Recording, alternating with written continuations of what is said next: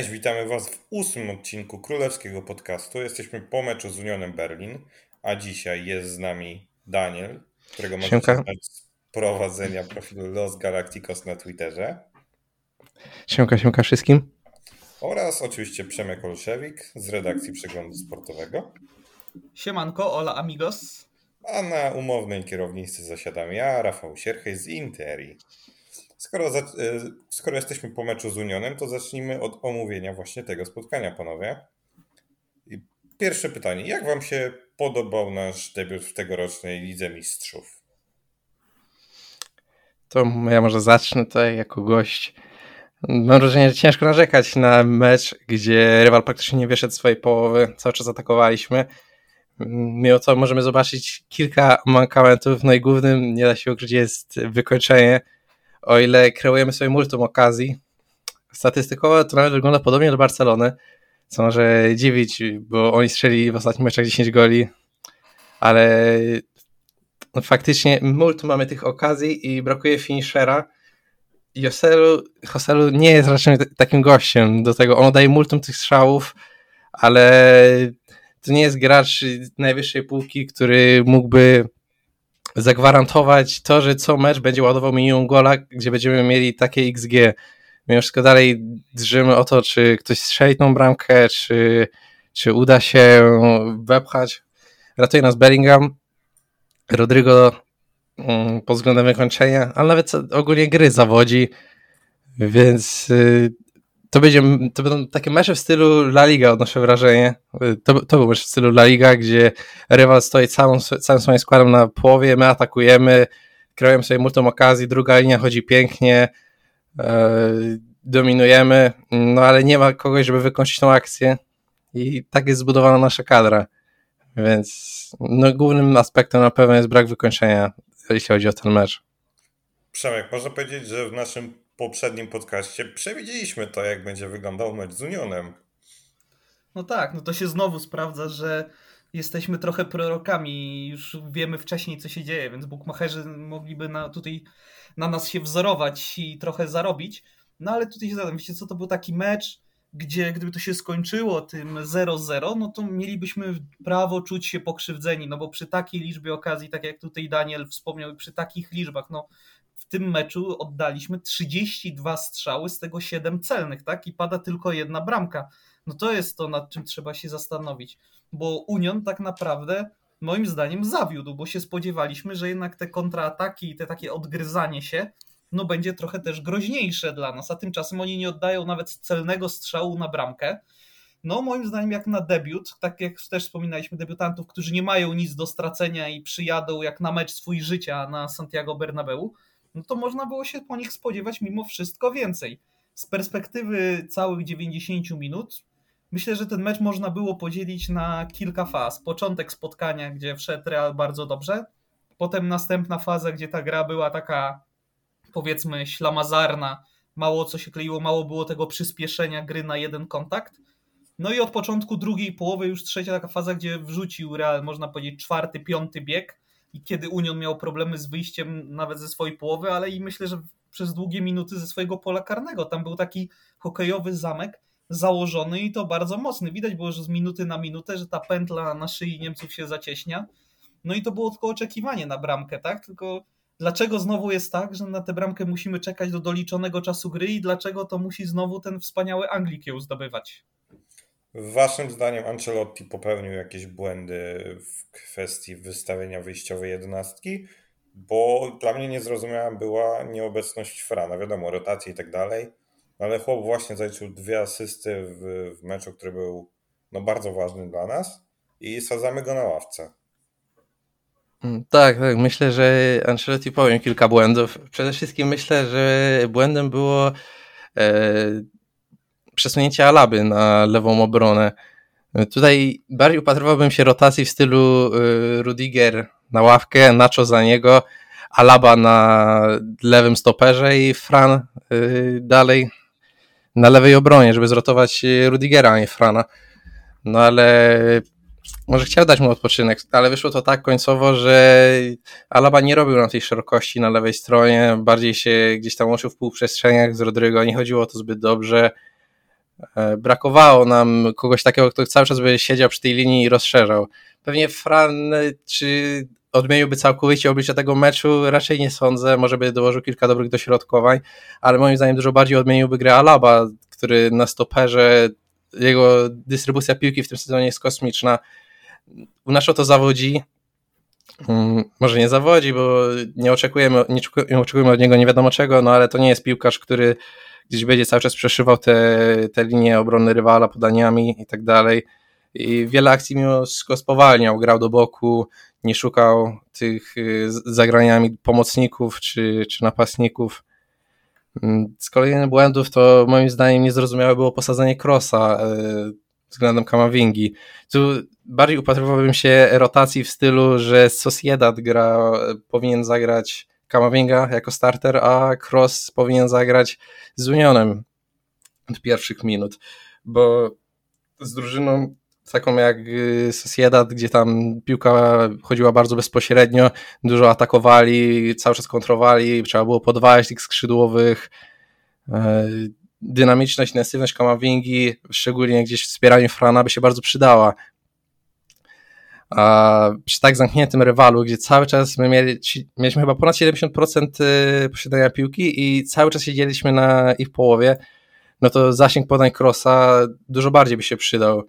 On wszedł na 25 minut i miał 10 celnych długich zagrań, najwięcej zespołu, gdzie Kamavinga, on to nie był na pewno jego mecz piłkarsko. Ogólnie ten sezon moim zdaniem Kamavingi pod względem stricte piłkarskim, bo wiadomo, że dalej dowozi dobre rzeczy gdzieś bez piłki w pressingu, w asekuracji, no to czysto piłkarsko to, to nie jest dobra, mm, dobry poziom, to nie jest wysoka półka i jak wchodzi cross, to od razu widzimy różnicę czysto jakościową.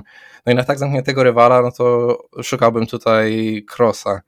No i ostatni taki błąd, no to mm, za późna zmiana Brahima na pewno. Chciałbym zobaczyć go wcześniej może nie jako starter, nie jestem z tych, co chcieliby go widzieć od razu od pierwszych minut, bo myślę, że Rodrygo i Joselu mimo wszystko powinni grać jako razem od pierwszych minut, no ale puszczanie go na te 10-5 minut ostatnich to zdecydowanie za mało, żeby dać mu szansę wykazania się. Więc to takie moje trzy błędy. Wiecie co, ja mam taką obserwację odnośnie Crossa, że jak Cross gra, to Chomeni bardzo ginie.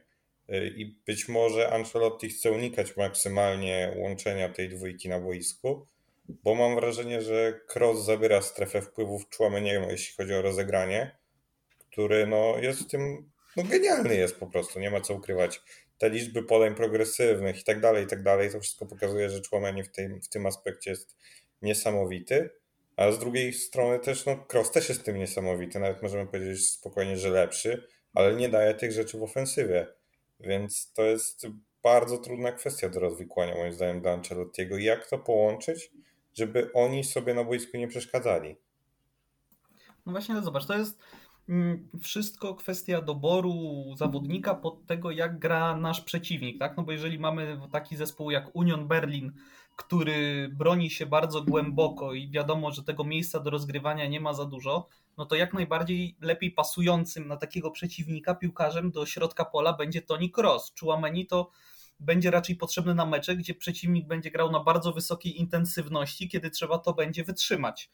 Teraz jeszcze, jak tak już wspominaliście o tych błędach i tym ustawieniu Alaby na lewej obronie, ja się też z wami zgodzę, że dla mnie to nie było dobry pomysł, żeby Dawid Alaba grał na lewej obronie, ale trzeba też brać pod uwagę to, że w tym ustawieniu z diamentem w środku pola, no boczni obrońcy są jednymi z najbardziej eksploatowanych zawodników y, podczas meczu, tak? To im najczęściej będzie potrzebna zmiana, to nimi najczęściej będzie trzeba rotować w tym sezonie, więc względnie pomysł z posadzeniem Frana Garcia i daniem mu odpoczynku w tym tygodniu przed derbami Madrytu, to jest do usprawiedliwienia. Natomiast sposób taki, że wystawia tam Dawida Alabę, no dla mnie już kompletnie nie. Tak jak naprawdę dowiadujemy się w mediach przed tym meczem, że gotowy jest już Ferland Mendy, który siada na ławce, no to nie rozumiem, dlaczego nie zagra on od początku, a ustawiamy na boku obrony Dawida Alaba nominalnych dwóch lewych obrońców, sadzasz na ławce rezerwowych. No to potem w trakcie meczu, no to strasznie ciężko jest. No nie przypominam sobie takiej sytuacji meczowej,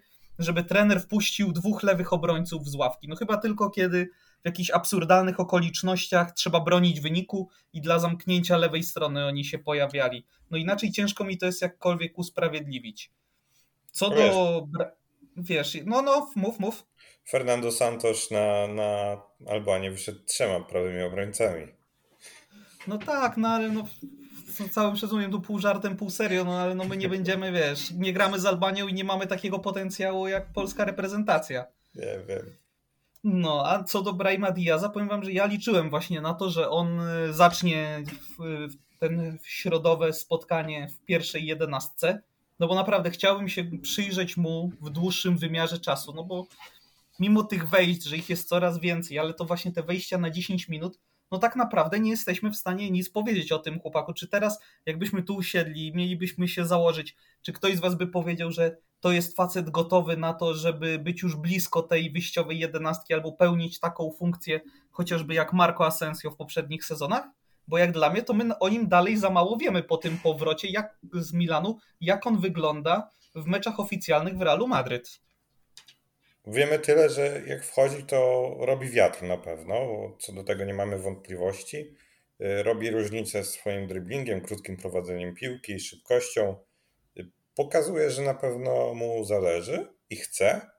Wiadomo, że umiejętności piłkarskie czasem nie dojadą, ale jak na razie te wejścia z ławki są moim zdaniem na tyle optymistyczne, że powinien dostawać coraz więcej tych minut może jak wynik będzie niekorzystny, to Ancelotti, tak wybitnie niekorzystny, czyli jak będziemy przegrywać, to Ancelotti zdecyduje się na danie mu większej szansy, jakąś zmianę w systemie i tak dalej, i tak dalej.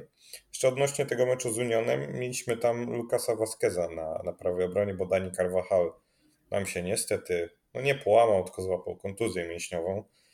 Dzisiaj mają być wyniki odnośnie tego, czy będzie dostępny na, na derby z Atletico. Ale czy Vasquez was przekonał, czy uważacie, że Vinicius Tobiasz, po, Tobiasz, Tobias powinien się grzać w blokach i czekać na szansę? Hmm, ja uważam, że Tobias tak powinien się grzać i czekać na szansę, ale Lukas moim zdaniem zagrał dobrze. Ja widziałem dużo krytyki w jego stronę i choć aspekty defensywne w jego wykonaniu jak zwykle czasami wałały pomstę do nieba, bo to jak on się ustawiał, jak był przepychany, E, jak szedł na raz, e, tego jakieś dziwne wychodzenia ze strefy i tak dalej. No ogólnie jego defensywne IQ no nie jest zbyt wysokie i to widzimy w każdym meczu, nawet gdy rywal atakuje tak mało. Ale w ataku on ma, on ma taką manierę, mm, jaką miał kiedyś Marcos Alonso w Chelsea, czyli mm, gra tak w dziwny sposób, bardzo nieskoordynowany, wiele akcji psuje, ale końcowo i tak i tak y, kończy mecz i albo ma gola, albo ma wykrywaną setkę, albo ma wyłożone trzy jakieś inne okazje i, no i dzisiaj tak było, no dzisiaj, ostatnim meczu tak było, gdzie mm, wykrywał zdecydowanie najwięcej tych akcji, posłał kilka dobrych y, dośrodkowań, y, no było go pełno, pełno w ataku i choć jest strasznie skoordynowany i, i w ogóle jak grał Carvajal w tym sezonie, to wszystko było przemyślane e, w jego wykonaniu w ataku. Odnosiłem takie wrażenie, że, każde jego zagranie mm, miało jakiś cel, przyświecała temu jakaś myśl, że on tam kilka sekund wcześniej pomyślał, dobra, zrobię tak i tak, e, ten gość wybiegnie tutaj, ja mu podam, on potem zrobi tak, no, a Lukas tak jakby wszystko robił na totalnym spontanie, że on, on żyje tu i teraz po prostu i i potem to wychodzi tak, że sporo tych akcji jest psutych, ale jednak ma w sobie taką czutkę, że, że potem coś wychodzi i z tego coś się robią dobre rzeczy, bo tak jak wykrywane właśnie wykrywane setki. Więc no ja wszystko się o, niego nie boję, bo to tak można powiedzieć nasz żołnierz, co zagrał multum meczów, więc nie sądzę, że teraz jak Carvajal ma opuścić czy dwa, czy tam ewentualnie trzy mecze, to że będzie wielka katastrofa, no ale może martwić się jego obrona na pewno. I mam nadzieję, że w meczu z Las Palmas, jak Carvajal nie zdąży się jeszcze wygenerować, to że Tobias zadebiutuje mimo wszystko, bo czeka na ten debiut i czeka, był powoływany na kilka meczów, jest tam cały czas w tej szkółce, no i nie ma chyba lepszej okazji, biorąc pod uwagę okoliczności, czyli ten nowy system i akurat uraz Carvajala niż to, żeby dać szansę Tobiasowi i zobaczyć jak się, śpi, jak, jak się spisze. No właśnie, ten nowy system to jest chyba taka klamra spinająca wszystko to, o czym powiedziałeś na pozycji prawego obrońcy, no bo Lukas Vazquez to jest typowy kasus zawodnika, który jest ze skrzydłowego przestawionego na obrońcę. Fajnie w ofensywie, dużo daje, na pewno jest mocno wybiegany, to jest też na plus na tej pozycji przy naszym ustawieniu, no tylko jeden jest minus i nie powiem, że mały, no ale jest to minus, że on nie potrafi zbytnio bronić. I tak jak to z Unionem udało się zamaskować, tak potem z silniejszymi przeciwnikami no mogą być problemy, ale właśnie znów wracamy do kwestii ustawienia, że to ustawienie z asekurującymi środkowymi pomocnikami, gdzie ci boczni obrońcy mają dużo swobody, no maskuje te braki Vasqueza i to też jest myślę przemyślane i może tak być, że Carlo Ancelotti decydując się na zmianę ustawienia przed sezonem nie myślał tylko o Bellinghamie i o tym jak go wkomponować i uwypuklić jego zalety, no ale też jak zamaskować mankamenty tam, gdzie były problemy w poprzednich latach, czyli właśnie na bokach obrony.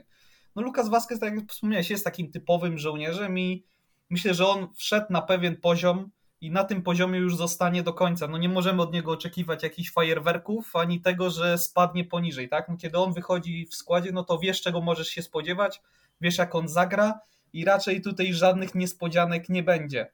Pytanie tylko, czy Vinicius Tobias, o którym mówiliście, jak on wygląda, czy on już jest gotowy, żeby wejść w takim meczu i dać tyle samo w ofensywie właśnie co Lucas Vazquez, no bo powiedzmy sobie szczerze, zobaczcie jak Franowi Garcia nogi się plątały i jak walczy z nerwami, żeby grać na tej lewej obronie w Real Madrid i to już ile meczów.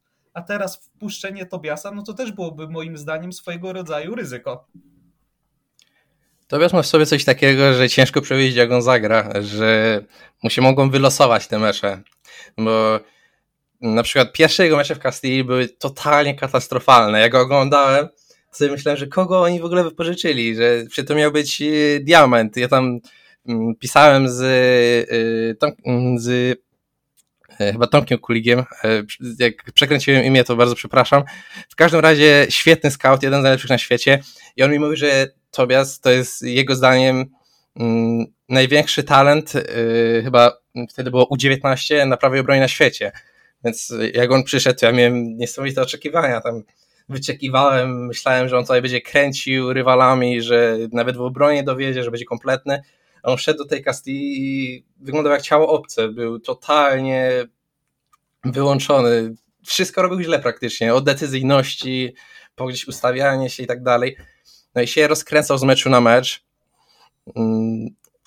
Też zyskiwał dużo fizycznie z czasem, więc y, może to odegrało kluczową rolę, ale w każdym razie z miesiąca na miesiąc wyglądało to coraz lepiej, coraz lepiej, aż doszedł do takiego momentu, gdzie może nie jakoś znacząco jak y, Aribas czy mm, Rafa Marin wtedy przerasał trzecią ligę, no ale faktycznie było widać, że on ma potencjał na coś więcej i że może, może lecieć dalej.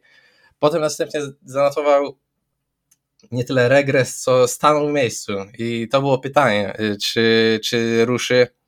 I od, od, tego sezonu, tego co czytam, bo nie mam już jak oglądać niestety przez to, że zablokowano prawa oglądania Castilli dla ludzi spoza Hiszpanii, czytam, że, że jest bardzo dobrze. I zostało to potwierdzone powołaniem do kadry olimpijskiej, hmm, przekadry olimpijskiej Brazylii, gdzie tam też łapie jakieś minuty. I mam wrażenie, że ciężko przewidzieć, co Tobiasowi się wylosuje w tym, w tym Real Madrid, jeśli hipotetycznie zadebiutuje.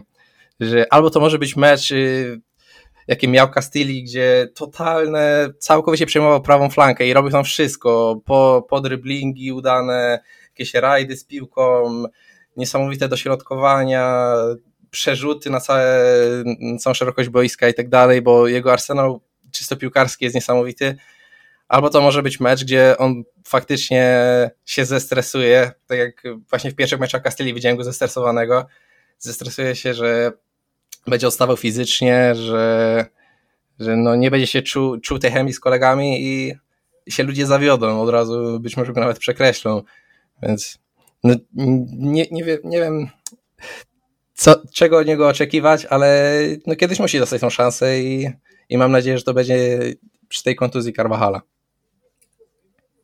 Dzisiaj mają być wyniki właśnie y, badań odnośnie kontuzji Carvajala. potencjalnie załóżmy, że Dani mówi, że jest dobrze, że on jest gotowy, że on się czuje super. Czy dajecie kapitanu na boisko i Lukasa Vasqueza na ławkę, czy jednak nie ryzykujecie na, na Atletico, no bo to tylko jeden mecz ligowy?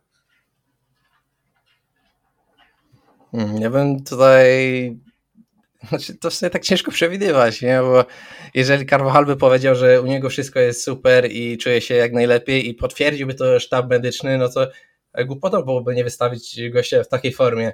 No ale jeżeli sztab medyczny by pokazywał, że no, jest szansa na, na to, że to będzie nawrót kontuzji i że to nie, nie mamy 100%, to ja bym na pewno go nie wystawił, bo Tutaj już nawet nie chodzi o, o, o tą sytuację, że jestem przeciwnikiem wystawiania piłkarzy, którzy nie są 100% gotowi. No czasami trzeba, ale biorąc pod uwagę okoliczności Carvajala, gdzie to jest y, podatny na kontuzję piłkarz, y, który jak odniesie poważną mięśniówkę, to potem może się z tego leczyć i leczyć, to się przeciąga, potem wraca w fatalnej formie fizycznej, musi się odbudowywać i, no i ogólnie wygląda to źle.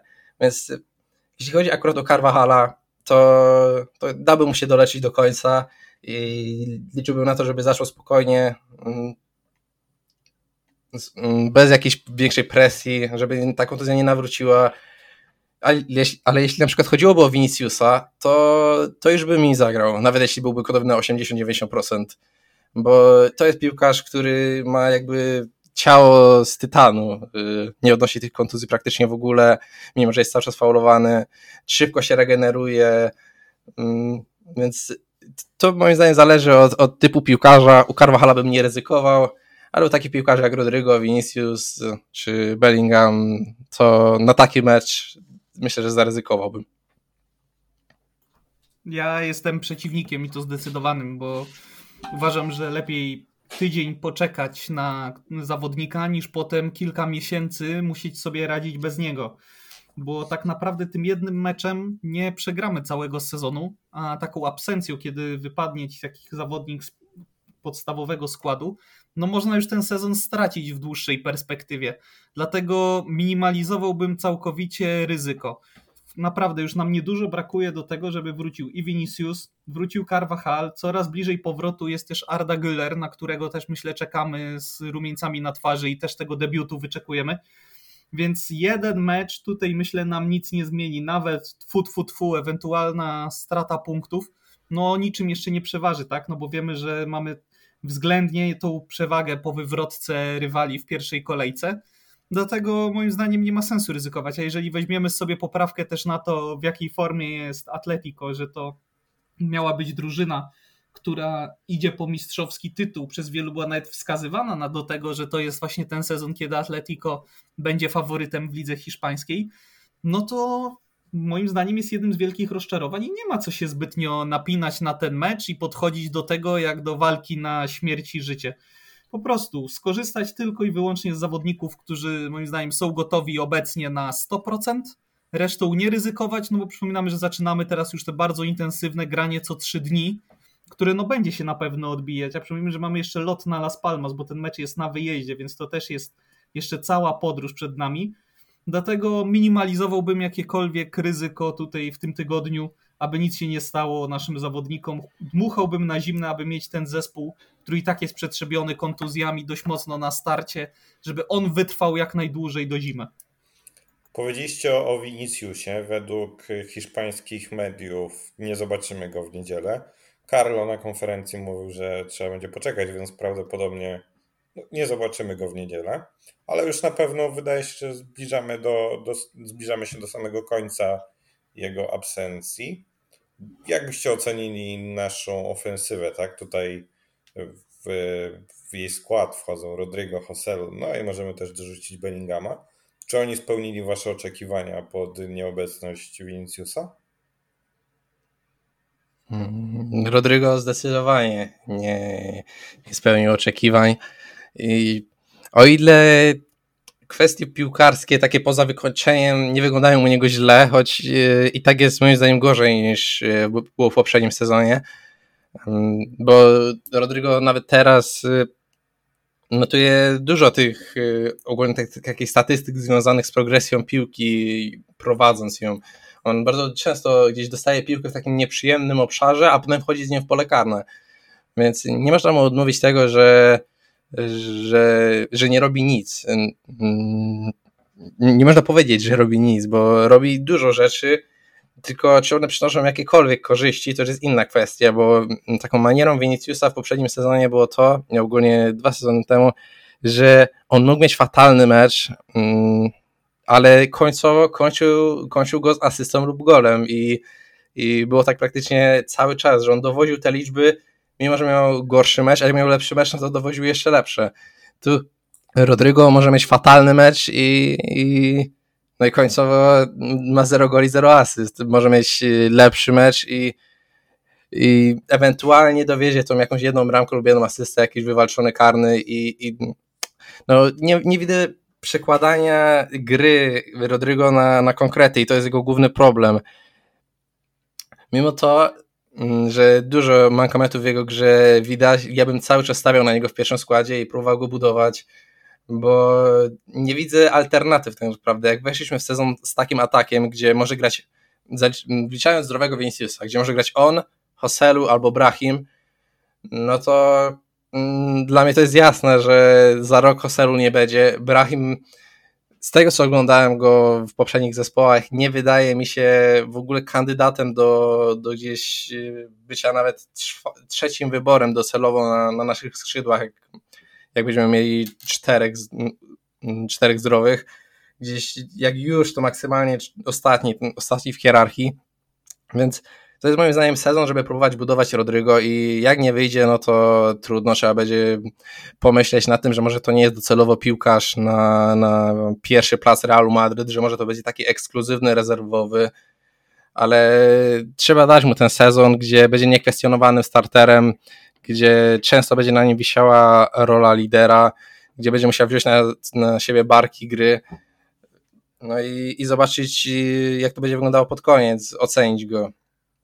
Hoselu jest przydatnym rezerwowym. To jest piłkarz, który nie spodziewałem się, że no, szczególnie na podstawie pierwszych meczów, nie spodziewałem się, że będzie tak dowoził te konkrety, co jest takie przeciwieństwo Rodrygo, bo jak patrzymy na grę Hoselu, no to widzimy takiego kłodziana trochę, który nie do końca piłkarsko się zgrywa z innymi, ale potem przychodzi co do czego i on się potrafi odnaleźć w tym polu karnym, wie co zrobić, e, żeby, żeby strzelić bramkę po prostu, jakkolwiek prosto to nie zabrzmi, co jest kluczowe.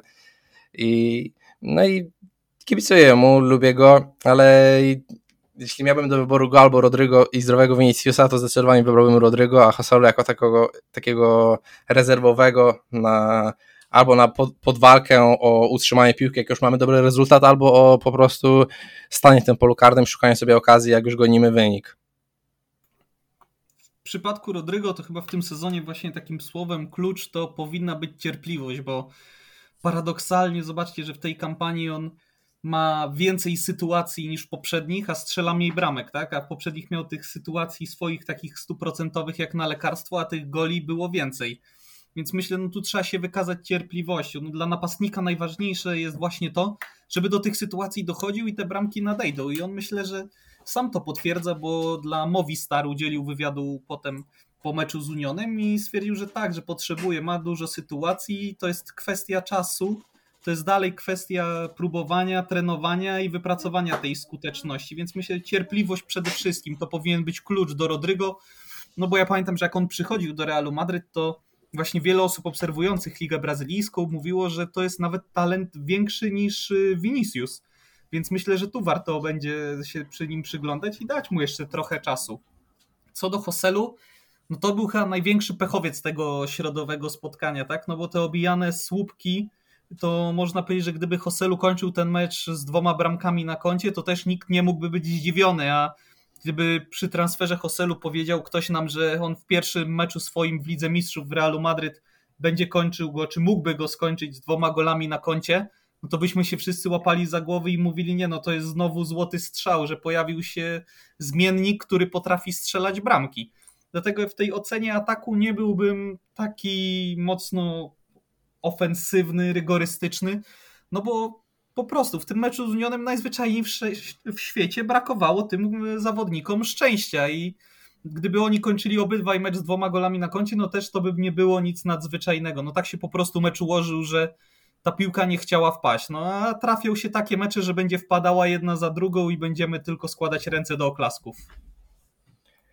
Wiesz co, ja się nie zgodzę z stwierdzeniem, że Rodrigo w poprzednim sezonie miał sytuacji stuprocentowych jak na Alcarto. Właśnie moim zdaniem w jego poprzedniej kampanii też głównym problemem było wykończenie i o ile w Lidze Mistrzów potrafił strzelać gole z niczego, co w sumie jest jakąś jego domeną, że w tej Lidze Mistrzów akurat z Unią nie wyszło, ale w Lidze Mistrzów jest innym zawodnikiem, no to w poprzednim sezonie ligowym on miał 9 bramek i aż 18 zmarnowanych e, takich dogodnych okazji, jak to Sofa liczy, ala, ala setek.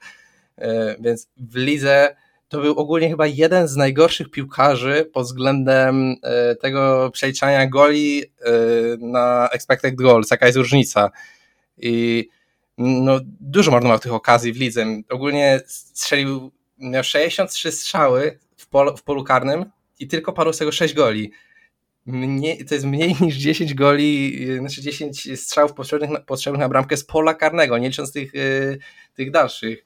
Więc on już ma problem z wykończeniem, moim zdaniem, od dłuższego czasu, gdzie yy, no nie, nie potrafi sobie z tym poradzić. I, i to jest w sumie dość dziwne, bo jak przychodził Rodrigo, to się wydawało właśnie, że Vinicius będzie tym od driblingu i w ogóle od robienia wiatru, ale jego decyzyjność i wykończenie będzie wołało pomstę do nieba.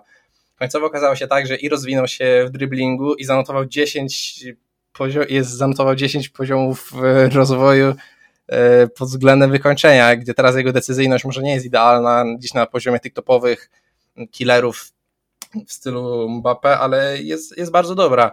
A Rodrigo tą decyzyjnością w strzałach e, dalej cały czas odstaje i chyba zanotował nawet regres względem, względem pierwszych sezonów. To może martwić. Tylko tak jeszcze ogólnie mówiąc o Rodrigo, to mm, można pomyśleć, że ten nowy system mm, mu pasuje. W końcu może się poruszać, ma, ma dużo wolności, może się poruszać gdzie chce. E, są to takie obszary, które mu pasują, bo albo może siedzieć przy linii gdzieś szeroko i się rozpędzić, albo może operować w tych półprzestrzeniach gdzieś bliżej środka, czasami może nawet schodzić na środek napadu i potem z niego schodzić głębiej, by wejść potem drugie tempo w pole karne, więc taka duża wolność teoretycznie mu odpowiada, ale pytanie jest, czy odpowiadają mu jego koledzy wokół, hmm, coś charakterystyka, charakterystyka reszty zespołu, bo można postawić, e, załóżmy na to, Ezila w piku na dziesiątkę, ale jeżeli nie dołożymy mu obok, na przykład po skrzydłowych i dziesiątki takiej charakterystyce, żeby oni wychodzili do jego prostopadłych podań, żeby grali z nim w małą gierkę i tak dalej, no to on nie będzie błyszczał i nie chcę tutaj na siłę szukać usprawiedliwienia Rodrygo, ale moim zdaniem to jest piłkarz, który chce, chce tej małej gierki, takiej w stylu w stylu barcelońskim, w stylu tego, co, co gra, nie wiem, Hiszpania, kadra Hiszpanii, kadra Brazylii gdzieś. Cały czas ta mała klepka, wszyscy są ściśnięci. On przyjmując piłkę ma dwóch rywali na kilku metrach kwadratowych i ma rywali i też kolegów obok i cały czas gdzieś ta mała gra obok niego. Teraz gramy bardzo bezpośrednią piłkę. To jest nawalanka od bramki do bramki, chcemy zamęczyć przeciwnika poza meczem z Unionem, gdzie rywal po prostu stanął w polu karnym i powiedział wchodźcie, strzelajcie, a my, my chcemy 0-0. Ale na ogół te mecze wyglądają tak, że to jest yy, po prostu sieka od bramy do bramy i podejrzewam, że mecze z topowymi drużynami będą jeszcze bardziej w tym stylu. I to jest, czy to jest yy, sposób gry promujący Rodrigo, taki, który jakby mamy mu pomóc w zdobyciu pewności siebie i, i wyjściu z tego kryzysu. No moim zdaniem to nie jest, nie jest ten styl gry i oczywiście to nie tak, że mamy teraz zmieniać całą charakterystykę budowu, całą charakterystykę drużyny, budowę tego, co, co mamy pod jednego piłkarza. No, no tak to nie działa, ale, ale warto moim zdaniem zauważyć, że, że może w przyszłych sezonach, gdzie docelowo ta piłka pod może już innym trenerem Mm, jak, e, nie wiem, Chabi czy, czy ktoś inny, gdzie będziemy grali więcej tym, tym atakiem pozycyjnym, będziemy e, mieć więcej posiadania piłki, bo ogólnie w La Liga, mm, z tego co patrzyłem ostatnio, mamy średnio 60% posiadania piłki w tym sezonie. To nie jest dużo jak na Real Madryt. Barcelona, z tego co patrzę, miała chyba 71, e, coś takiego, więc y, to pokazuje, że, mm, że gramy bezpośrednio piłkę, bo 60% na nasze standardy to nie jest dużo.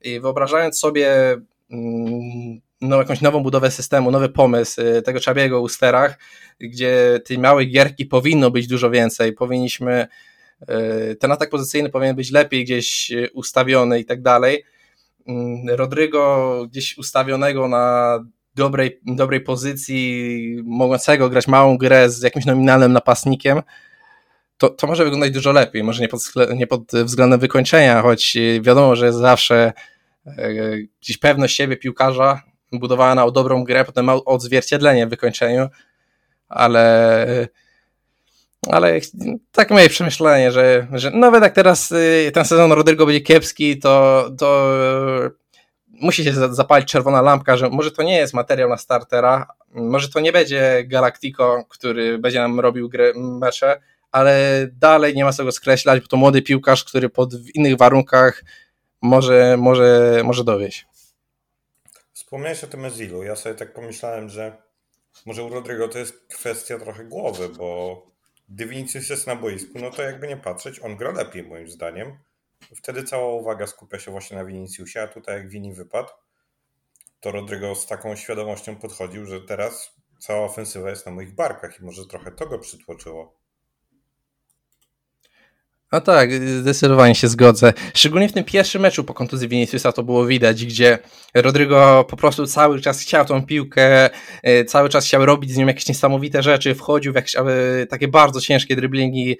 Wiadomo, że Brazyl, to jest e, maniera Brazylijczyków, że, że próbują nawet jak e, warunki są ciężkie, ale wtedy naprawdę było widać, że, że on na siłę chce zrobić coś z niczego.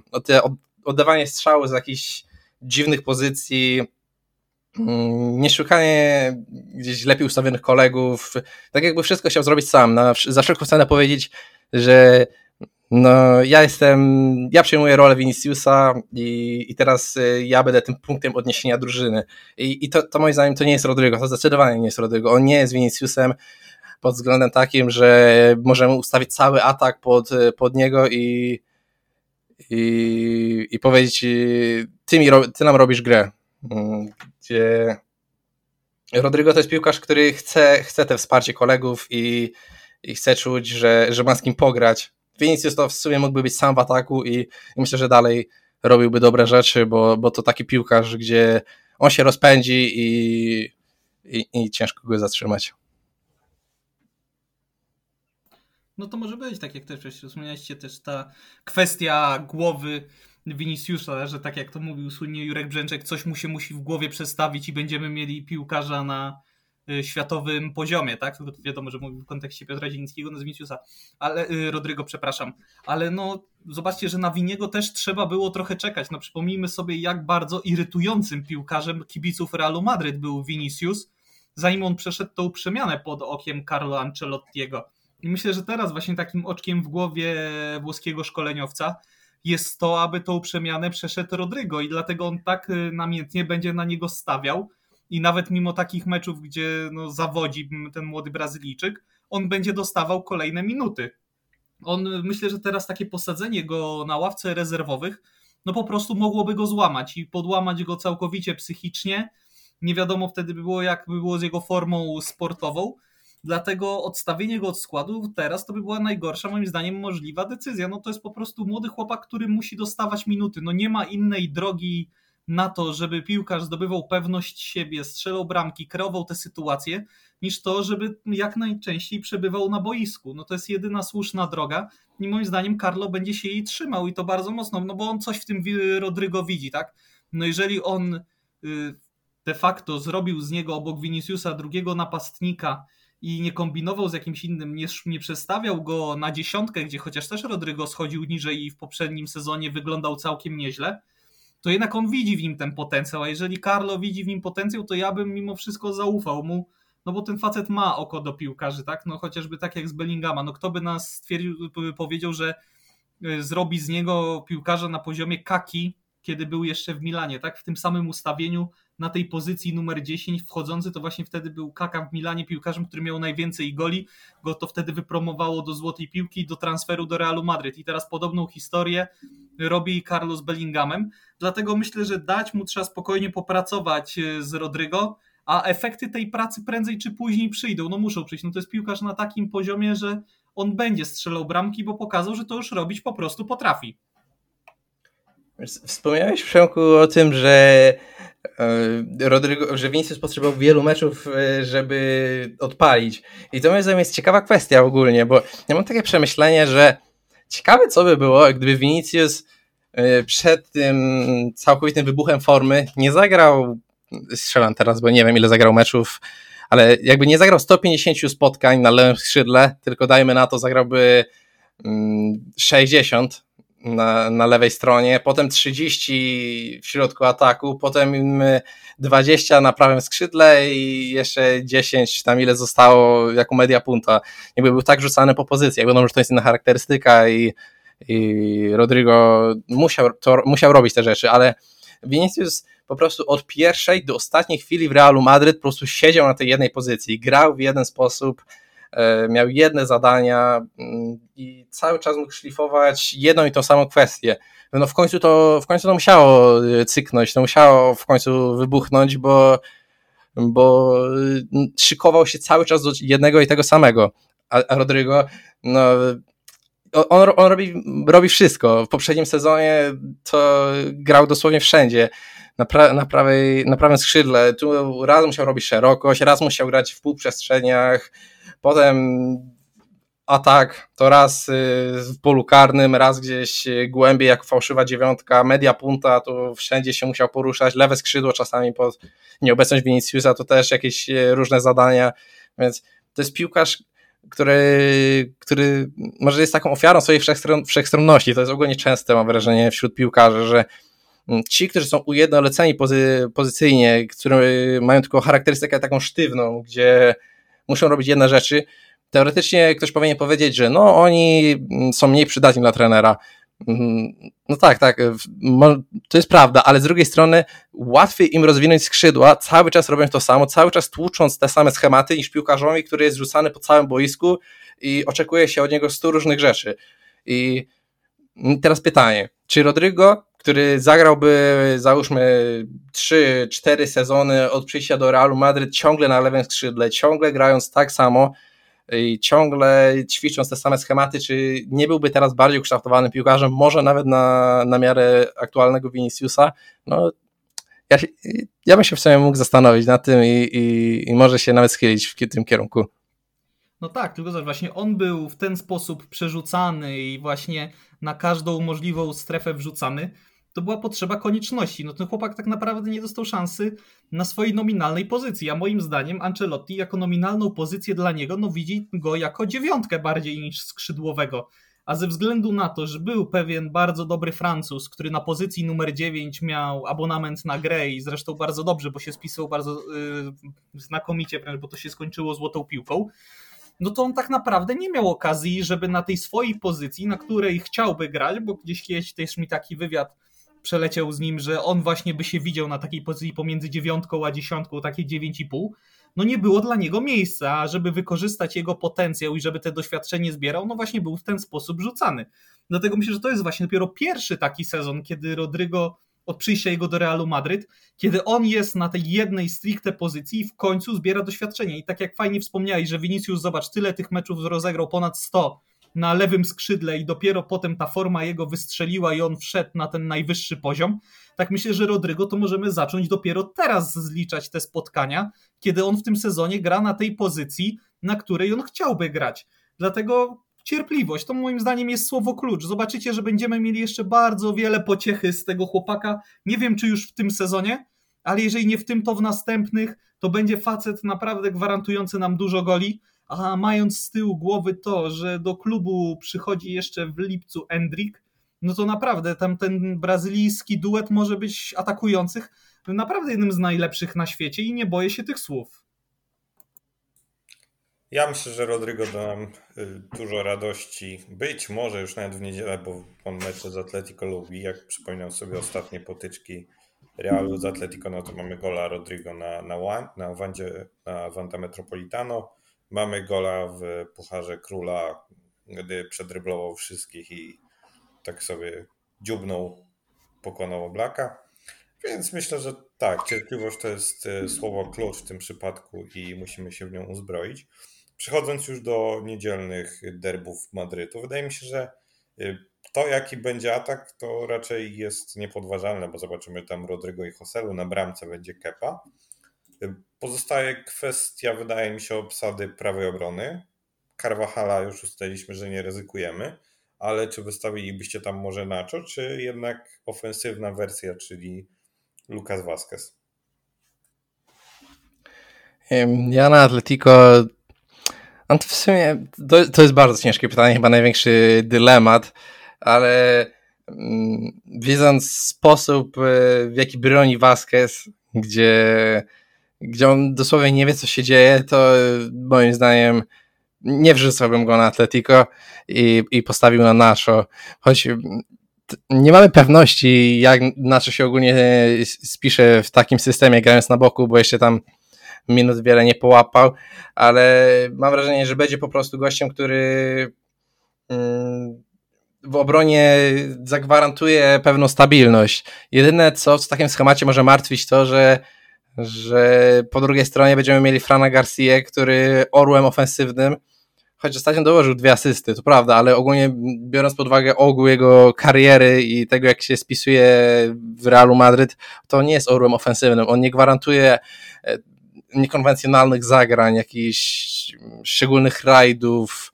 E, to nie jest piłkarz, który będzie kreował nam akcję i jak po drugiej stronie ustawimy jeszcze nominalnego stopera, mm, to może się okazać tak, że tej szerokości e, w naszym zespole, co diament, y, w diamencie odpowiadając za to boczny obrońcę, będzie brakowało strasznie.